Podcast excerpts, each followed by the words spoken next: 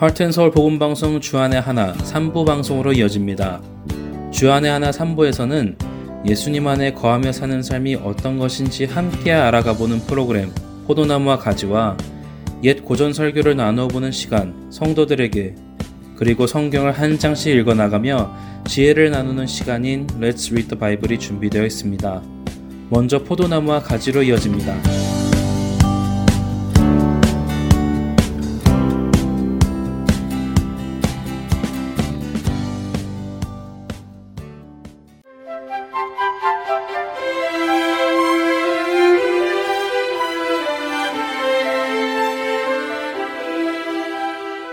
애청자 여러분 안녕하세요. 포도나무와 가지 진행의 민경은입니다.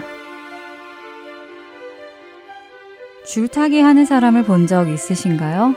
가느다란 줄 위에서 균형을 잡아가며 걸어가기도 하고 때로는 점프를 하기도 합니다.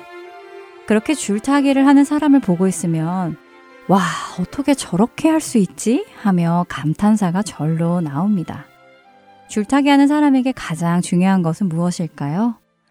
아무래도 줄 위에서 밸런스를 잘 잡는 것이겠지요. 중심을 잘 잡는 것 말입니다. 그런데 그 중심이 무너질 때, 밸런스가 무너질 때에 줄을 타던 사람은 줄에서 떨어지게 되겠지요. 우리의 신앙에서도 이 밸런스를 잘 잡아야 하는데요. 그 밸런스는 하나님을 내 마음의 중심에 모시고 그 외의 것들과 균형을 잘 잡아가야 하는 것이겠지요. 그렇지 않고 한쪽으로 치우치게 되면 우리 역시 믿음에서 떨어져 나가게 되지 않을까요? 우리가 중심을 잘 잡아야 하는 많은 것들 중에 오늘은 물질, 다시 말해 돈에 대한 균형 이야기를 조금 나누어 볼까 합니다. 돈은 분명 우리가 살아가는 데에 꼭 필요한 수단입니다.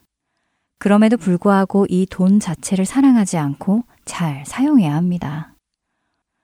중심을 잘 잡지 못하고 조금이라도 자신의 욕심이 들어가거나 조금이라도 돈을 사랑하게 되거나 조금이라도 내가 벌은 돈인데 하면서 아까운 마음이 들기 시작하면 우리는 신앙의 균형을 잃고 곧 떨어지게 됩니다. 여러분께서 소유하신 돈의 주인은 누구인가요? 물론 우리 대부분은 하나님이 주인이십니다. 라고 답은 쉽게 할 수 있습니다.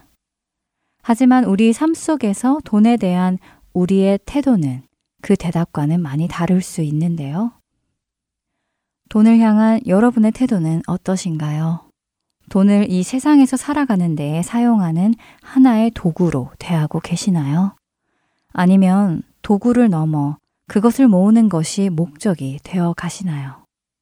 하나님 나라의 백성으로 살아가는 데 사용되는 도구로 사용하고 계시나요? 아니면 부를 축적하여 내가 원하는 삶을 살아가려고 하시나요? 우리가 진정으로 하나님을 믿고 살아가는지 아니면 돈을 믿고 살아가는지를 분별할 수 있는 손쉬운 방법이 있습니다. 예를 들면 우리가 성도로 항상 은혜 안에 그리고 성령 안에 충만하게 살아가면 좋은데 그렇지 못한 경우가 있지요. 그런 때에 내 마음에 불안함이 찾아오고 근심과 걱정이 생기며 만족함이 없는지 살펴보면 될 것입니다. 또한 내 삶에 경제적으로 충분하지 않을 때, 써야 할 곳은 많은데 필요한 돈은 모자랄 때, 내 마음에 불안함이 찾아오고 근심과 걱정이 생기며 만족함이 없는지 살펴보면 되겠지요. 내 마음이 언제 평안한지, 언제 불안한지, 재물과 하나님과의 관계를 생각해 본다면 내가 하나님을 믿고 살아가는 것인지 아니면 돈을 의지하며 살아가는 것인지 확인해 볼 수 있을 것입니다. 분명 예수님께서는 우리가 하나님과 돈을 겸하여 섬길 수 없다고 말씀하셨고, 성경은 돈을 사랑하는 것이 일만하게 뿌리라고 말씀하셨습니다. 주님의 이 말씀을 우리는 기억하며 밸런스를 잘 잡아가야 할 것입니다. 찬양 한 곡 듣고 계속 말씀 나누겠습니다.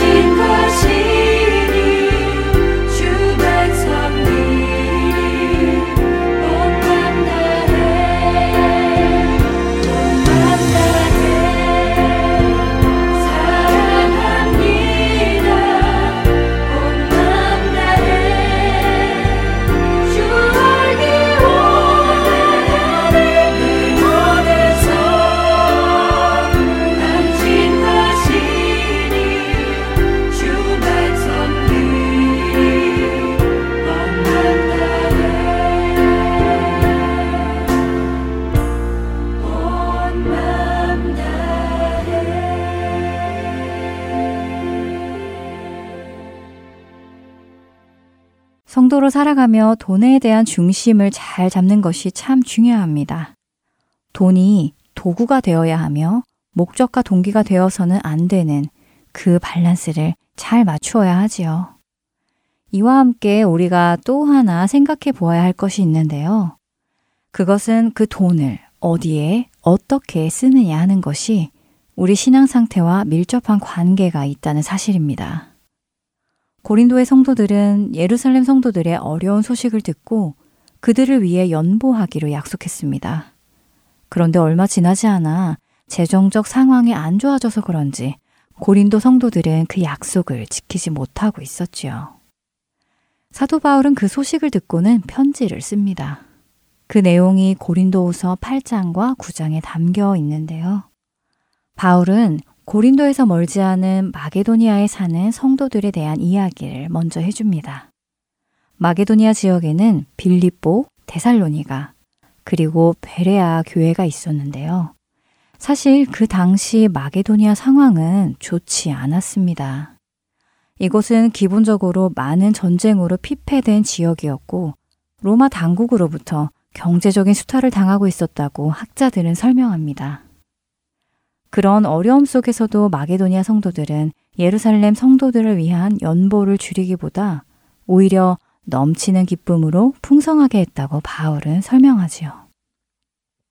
그렇게 연보는 자신의 재정 상황이 풍성한가 아닌가에 따라 연보를 할 수 있고 없고가 결정되는 것이 아니라고 합니다. 할 마음만 있으면 할 수 있다고 고린도후서 8장 12절에서 말하지요. 결국 고린도 성도들이 연보를 약속했다가 하지 않게 된 이유는 그들의 경제 사정이 나빠진 것 때문이 아니라 그들에게 연보할 마음이 사라진 것 때문인 것입니다. 그렇다면 마게도니아 사람들은 박해와 고난, 그리고 가난 속에서도 어떻게 기쁨으로 연보를 할 수 있었을까요? 솔직히 제 삶을 돌아봐도 이번 달 지출과 다음 달에 나갈 지출을 생각하며 교회 헌금을 망설일 때가 있었습니다. 그런 제 입장에서는 마게도니아 성도들은 어떻게 그럴 수 있었는지 궁금했었습니다. 그때 저의 지인께서 경은자매는 경은자매 오빠가 돈이 필요하다고 했을 때 본인이 힘든 상황에 있었어도 흔쾌히 주지 않았느냐며 왜 그랬느냐고 물으셨지요. 저는 오빠니까요 라고 대답을 하며 조금 깨달아지기 시작했습니다. 마게도니아 성도들은 다른 성도들을 그리스도 안에서 친형제 자매로 생각하고 있었던 것이었지요. 주 안에서는 가족이고 사랑하는 동역자들이기에 그 동역자가 도움이 필요한 부분을 함께 채워나간 것입니다. 왜냐하면 동역자의 일이 곧 자신의 일이며 그것이 곧 하나님 나라의 사역이고 하나님 나라의 사역이 곧 자신들의 사역임을 알았던 것이지요. 생각해보면 왜 고린도 교인들은 자신들이 계획했던 연보를 중지했는지 이해가 갑니다. 그들도 처음에는 복음을 듣고 기쁜 마음에서 연보를 계획했지만 우리가 고린도 전서와 후서를 통해 보듯이 고린도 교회 안에는 많은 문제와 죄들이 들어오게 되었고 이로 인해 그들의 믿음이 많이 흔들리게 되었습니다. 그렇게 믿음이 흔들리니 형제를 향한 사랑이 약해졌고 자연스럽게 연보에 대한 마음도 사라져간 것이었지요. 하나님을 섬긴다는 것은 이웃과 형제를 섬기는 의미도 됩니다. 하나님을 사랑하기에 그 사랑이 형제까지도 흘러가는 것이지요. 줄타기를 잘 하려면 줄에서 균형을 잘 맞추기 위해서는 온 몸을 한 군데 집중해야 합니다. 바로 무게 중심이지요. 자신의 무게가 어느 한쪽으로도 쏠리지 않도록 무게 중심에 집중해야 합니다. 땅이나 주변 건물들, 사람들을 바라보면 시선이 분산되고 마음도 분산되어 균형을 잃고 떨어지게 되지요. 바로 나의 마음을 하나님께 집중하며 살아가야 합니다. 돈으로 치우치면 곧바로 떨어지지요. 마게도니아 성도들은 하나님께 마음을 두고 자신들의 재물을 은사처럼 하나님 나라를 위해 잘 사용했습니다. 그들은 균형을 잃어버리지 않았지요. 형제 사랑과 하나님 나라의 무게중심을 두고 넘어지지 않았습니다. 하나님께서는 우리에게 공통적으로 주셨지요. 예수님의 은혜와 재물 말입니다. 이것들을 모두 형제 사랑과 하나님을 섬기는 것에 사용되는 마음가짐이 되기를 저 역시 소원합니다. 재물도 은사라는 것. 그 은사의 사랑을 담아 잘 사용해서 하나님께 칭찬받는 우리 모두가 되기를 바라며 포도나무와 가지 여기서 마치겠습니다. 저는 다음 시간에 뵙겠습니다. 안녕히 계세요.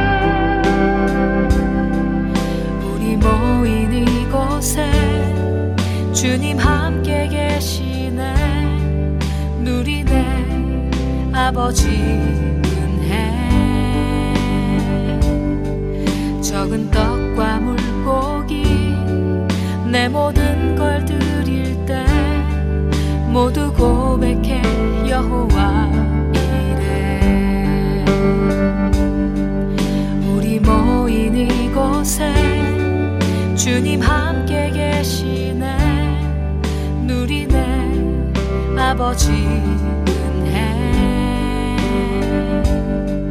적은 떡과 물고기 내 모든 걸 드릴 때 모두 고백해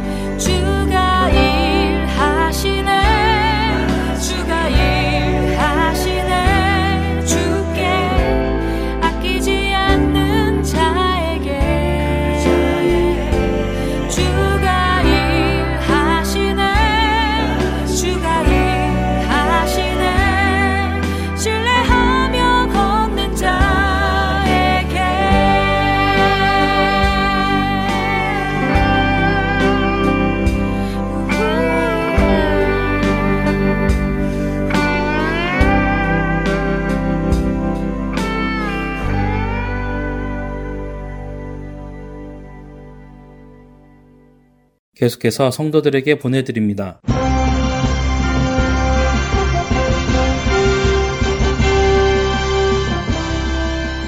여러분 안녕하세요. 지난 시대 설교자들의 설교를 읽어드리는 성도들에게 진행해 권혁준입니다. 오늘은 1834년에 태어나 1892년에 소찬한 영국 침례계 목사 찰스 스펄전의 설교 일부를 읽어드립니다. 우리는 하나님의 초청을 전하는 자들입니다. 구원 계획은 간단하고 명료하게 선언됩니다. 누구든지 주 예수 그리스도를 믿는 자는 구원을 얻으리라. 하나님의 모든 도를 어기고 그의 자비를 무시하며 그의 보응을 자초한 자에게도 아직 선포될 자비가 남아 있습니다. 누구든지 주의 이름을 부르는 자는 구원을 얻을 것이기 때문입니다. 하나님이 우리에게 요구하시는 단 한 가지는 피 흘리며 죽으신 아들을 바라보며 사망과 지옥으로부터 구원할 수 있는 유일하신 그분의 손에 우리의 영혼을 맡기는 것입니다. 이 복음 선언에 만장일치의 동의를 보이지 않는다는 것이 놀랍지 않습니까? 누구든지 믿는 자는 영생을 얻으리라는 말씀이 선포되자마자 모두들 자신의 죄와 허물을 내던지고 예수 그리스도를 붙들며 오직 그의 십자가를 바라봄이 마땅할 것입니다. 하지만 우리의 본성은 너무나 완악하며 치명적으로 부패했으므로 이 메시지가 무시되고 복음 잔치로의 초청이 거부되고 있습니다. 또한 많은 사람은 악한 행실로 하나님을 대적하기도 합니다. 결국 아들을 보내어 그 목숨을 대속물로 내어주게 하신 하나님의 원수가 되었습니다. 그럼에도 불구하고 하나님은 그들을 계속해서 초청하십니다. 당신의 상황이 하나님의 초청을 받아들이기 어렵다고 생각하지 마십시오. 당신 자신이 하나님의 초청을 받아들일 자격이 없다고도 생각하지 마십시오. 요한복음 7장 37절에서 예수님은 말씀하십니다. 누구든지 목마르거든 내게로 와서 마시라. 심령이 가난하고 심령이 온전하지 못해 마치 심령에 장애가 있는 것 같다 하더라도 포기하지 말고 하나님의 초청에 응하여야 합니다. 구원을 스스로 얻으려 선과 율법을 행해 본 사람은 자신의 힘으로 그것을 결코 얻을 수 없음을 깨닫고는 좌절하게 됩니다. 그러나 거기서 포기해서는 안 됩니다. 만일 스스로 천국으로 가기 위한 일을 할 수 없다면 믿음의 길을 따라 걸을 수 있기라도 해야 합니다. 비록 자신의 손만이 아니라 발도 장애가 심한 상태라 하더라도 말입니다. 믿을 수 없고 회개할 수 없으며 또한 복음의 조항들에 순종할 수 없는 상태라도 말입니다. 하나님을 기쁘시게 할 수 있는 일을 아무것도 하지 못하는 모든 면에서 전적으로 무기력한 사람이라 할지라도 그 사람 앞에 십자가를 새긴 피 묻은 깃발이 세워져 있습니다. 그리고 그 깃발에는 다음과 같은 문구들이 써 있습니다. 누구든지 주의 이름을 부르는 자는 구원을 받으리라. 누구든지 목마르거든 내게로 와서 마시라. 이 깃발 앞에는 심령이 가난하고 장애를 가진 사람 말고도 또 있습니다. 바로 머뭇거리는 사람입니다. 두 의견들 사이에서 머뭇거리고 있는 사람입니다. 때로는 진지한가 하면 또 어떤 때에는 세상적인 쾌락에 휩쓸립니다. 신앙생활에 약간의 진전을 보이는 듯 하지만 몹시 서투릅니다. 그런 그에게도 구원의 말씀이 전해집니다. 비록 그가 두 견해들 사이에서 머뭇거리지만 주님은 이런 메시지를 보내십니다. 너희가 어느 때까지 둘 사이에서 머뭇 머뭇하려느냐? 여호와가 만일 하나님이면 그를 따르고 바알이 만일 하나님이면 그를 따를지니라 라고요. 그가 죽지 않고 살려면 결단해야 할 것입니다. 더 이상 머뭇거리지 말고 하나님과 그분의 진리를 선택해야 합니다. 이렇게 자신의 구원을 위해 선과 율법을 행하는 사람들, 그리고 머뭇거리는 사람들, 이런 사람들이 있는 반면 또 여기 다른 부류의 사람이 있습니다. 바로 눈먼 사람들입니다. 그는 자신을 보지 못합니다. 악으로 가득하면서도 자신을 선한 사람으로 여깁니다. 쓴 것을 달다 하고 단 것을 쓰다고 생각합니다. 어둠을 빛이라 하고 빛을 어둠이라고 합니다. 자신의 상실된 상태를 보지 못하며 죄를 죄로 여기지 않습니다. 하나님을 공정하고 의로우신 하나님으로 여기지 않습니다. 구주를 보지 못하고 그분의 아름다우심을 보지 못하며 덕의 소중함과 신앙생활의 영광과 하나님을 섬기는 행복과 그의 자녀가 되는 기쁨을 알지 못합니다. 주님은 누가복음 14장 23절에서 길과 산 울타리 가로 나가서 사람을 강권하여 데려다가 내 집을 채우라 말씀하십니다. 길과 산 울타리 가에는 별의별 사람들이 다 모여 있는 곳입니다. 대로에서 말을 타고 가는 귀족, 일터로 무거운 걸음을 옮기는 여자, 또는 행인을 강탈하기 위해 매복하고 있는 강도도 있습니다. 그들에게도 초청 메시지가 주어집니다. 또 그곳에는 궁핍한 자들이 있습니다. 거처를 잃어버리고 지친 몸을 누일 곳을 찾고 있습니다. 위로부터 내려오는 초청은 이 모든 이들을 향한 우주적인 메시지입니다. 하지만 죄인을 그리스도의 십자가로 이끄는 일은 결코 쉽지 않습니다. 인간의 부패성과 둔감한 무관심이 마치 거대한 산처럼 느껴지기도 합니다. 하지만 우리는 믿음으로 큰 산아, 내가 무엇이냐? 내가 스룹바벨 앞에서 평지가 되리라 하고 외쳐야 합니다. 회심하지 않고 거듭나지 않은 사람들에게 우리는 초청 메시지를 전해야 합니다. 죄의 대로에 있는 자들에게 다가가야 합니다. 하늘의 하나님께서 은혜로운 초청장을 그들에게 보내십니다. 그리고 하나님께서는 이렇게 말씀하십니다. 여호와의 말씀이니라 나의 삶을 두고 맹세하노니 나는 악인이 죽는 것을 기뻐하지 아니하고 악인이 그의 길에서 돌이켜 떠나 사는 것을 기뻐하노라. 여호와께서 말씀하시되 오라 우리가 서로 변론하자 너희의 죄가 주홍 같을지라도 눈과 같이 희어질 것이요 진홍같이 붉을지라도 양털같이 희게 되리라 라고요. 왕께서 그들을 위해 놀라운 일을 행하셨습니다. 그는 그들의 죄악을 아시고 그들 자신을 망칠 것을 내다보셨습니다. 그의 공의가 그들의 피를 요구할 것임을 아셨고 그런 상황을 피할 수 있게 하기 위해 그의 공의를 충족시키고 그들을 구원하기 위해 예수 그리스도를 죽게 하셨습니다. 예수님께서 겟세만의 동산에서 무릎 꿇고 기도하실 때 이마에서 피땀이 떨어졌습니다.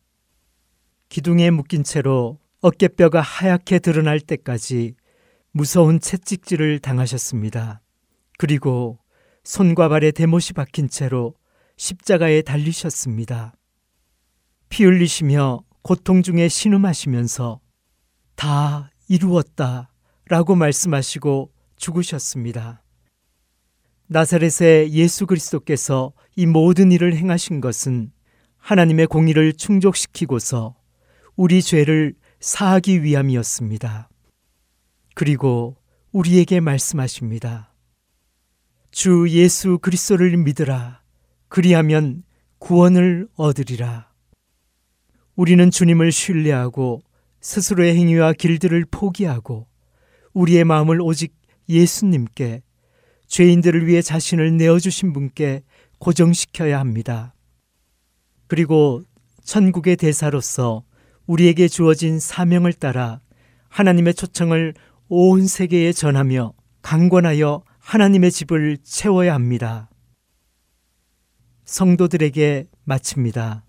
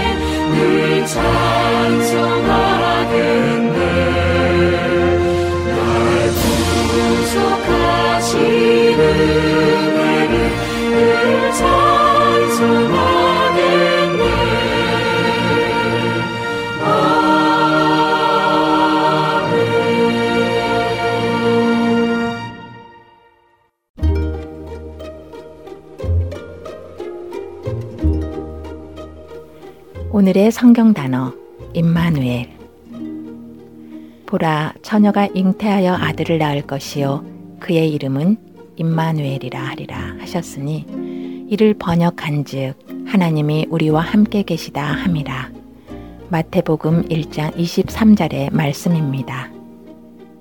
말씀에 기록된 것처럼 임마누엘은 우리와 함께 계시는 하나님 혹은 하나님이 우리와 함께 계신다는 뜻입니다. 여기에는 영적 의미와 함께 실제적인 의미가 모두 담겨 있습니다. 하나님이신 예수님께서 친히 육신의 몸을 입고 이 땅에 오셔서 우리와 함께 하셨다는 실제적인 의미가 있지요. 그러나 동시에 보이지 않으시는 하나님께서 성도들과 함께 하시며 동행하고 계신다는 영적인 의미도 있습니다. 태초에 하나님은 우리와 함께 하시기 위해서 에덴 동산을 지으시고 그곳에 사람을 지으셨지요. 다시 우리와 함께 하시기 위해 예수 그리스도를 보내시고 영원히 우리와 함께 하시기 원하시는 그 주님의 사랑과 은혜에 감사하며 그분과 날마다 동행하는 우리 모두가 되기를 소망합니다.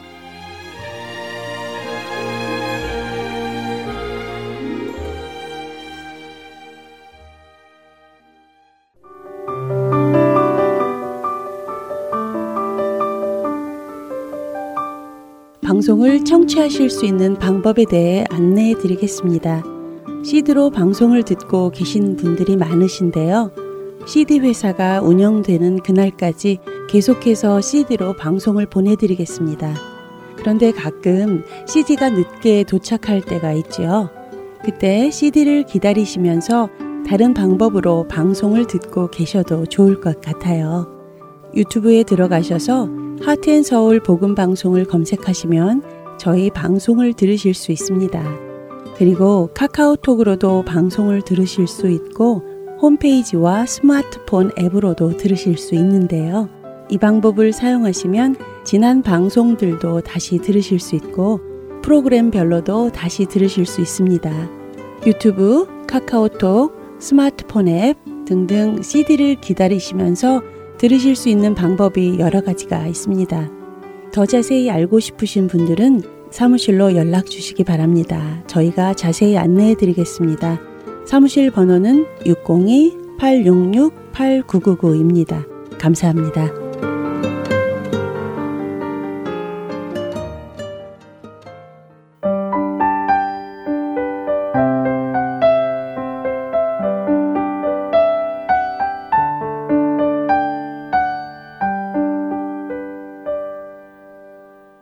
말씀을 묵상하는 시간 Let's Read the Bible로 이어드립니다.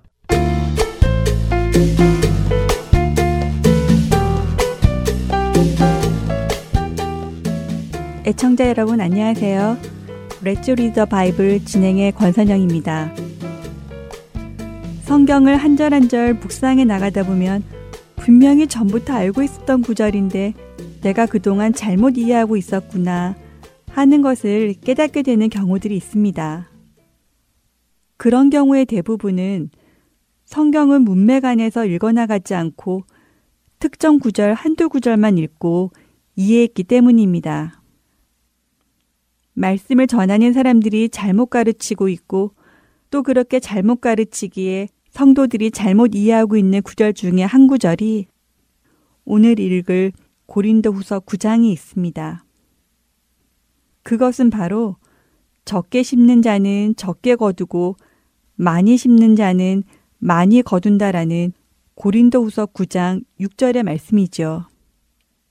여러분은 이 말씀을 어떻게 배우셨고 어떻게 이해하고 계신가요?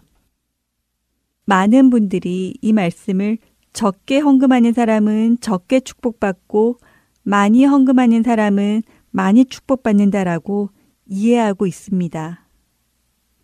어떻게 보면 그 말이 아주 틀린 것은 아닐 수도 있습니다만 여기에서 말하는 그 축복이라는 것이 무엇을 의미하는 것인지 짚어보아야 할 것입니다.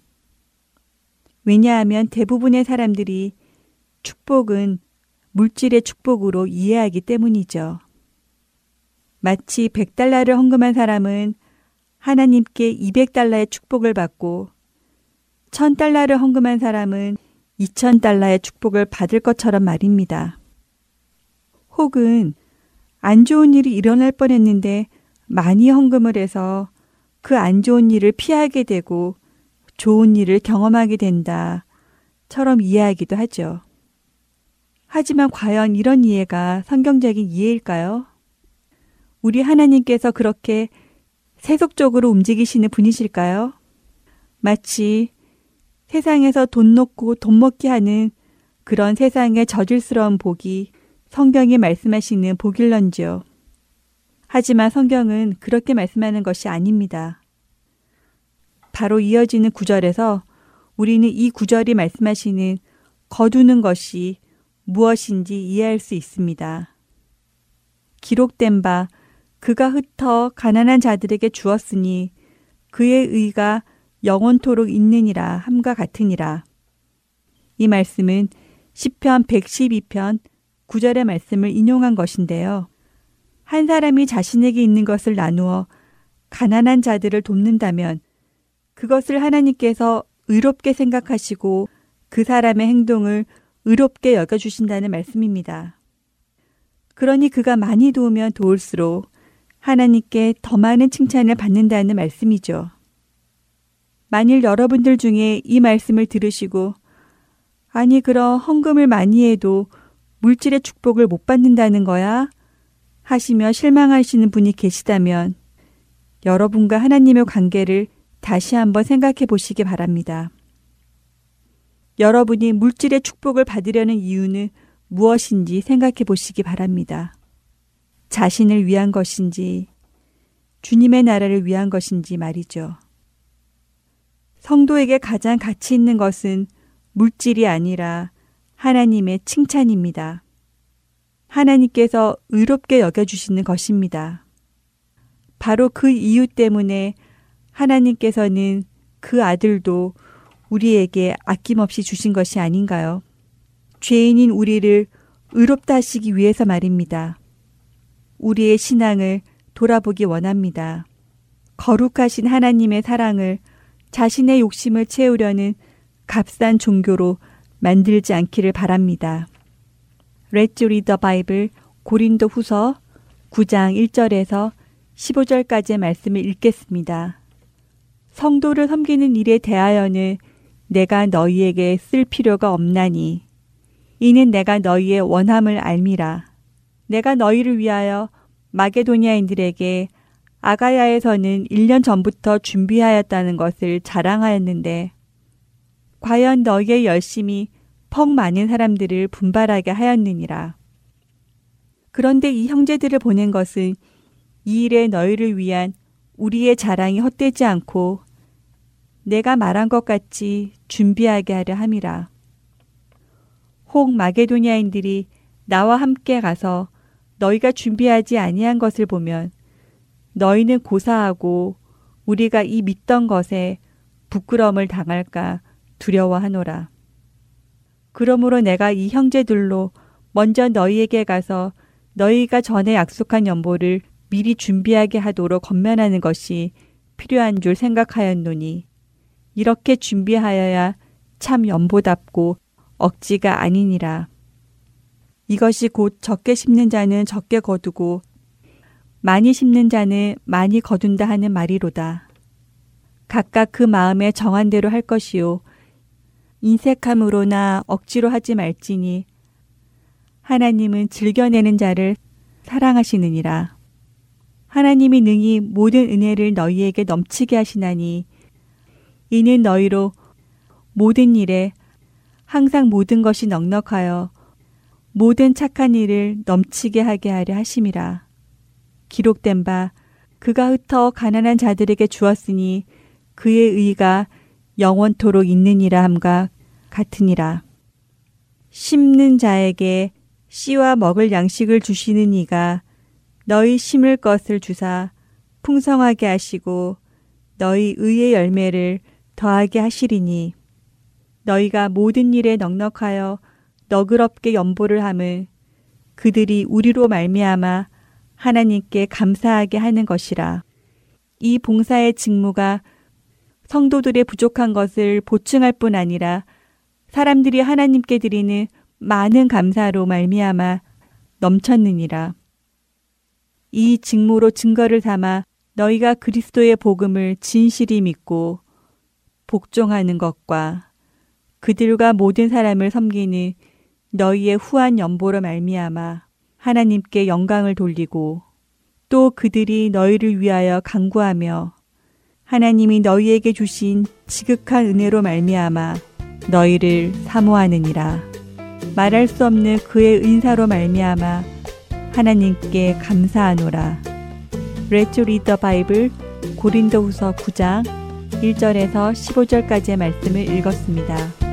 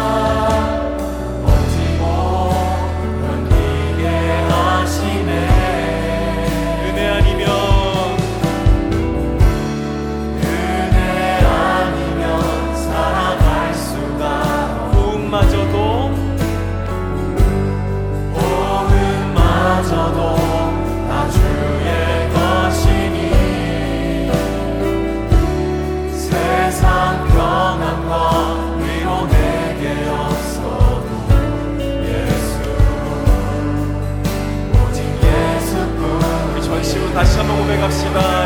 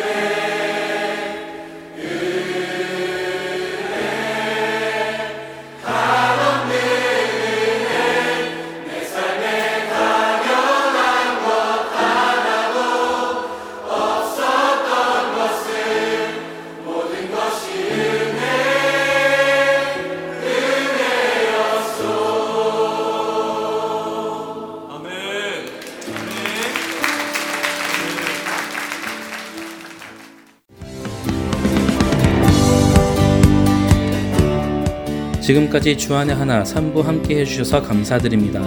계속해서 주안의 하나 4부로 이어집니다. 감사합니다.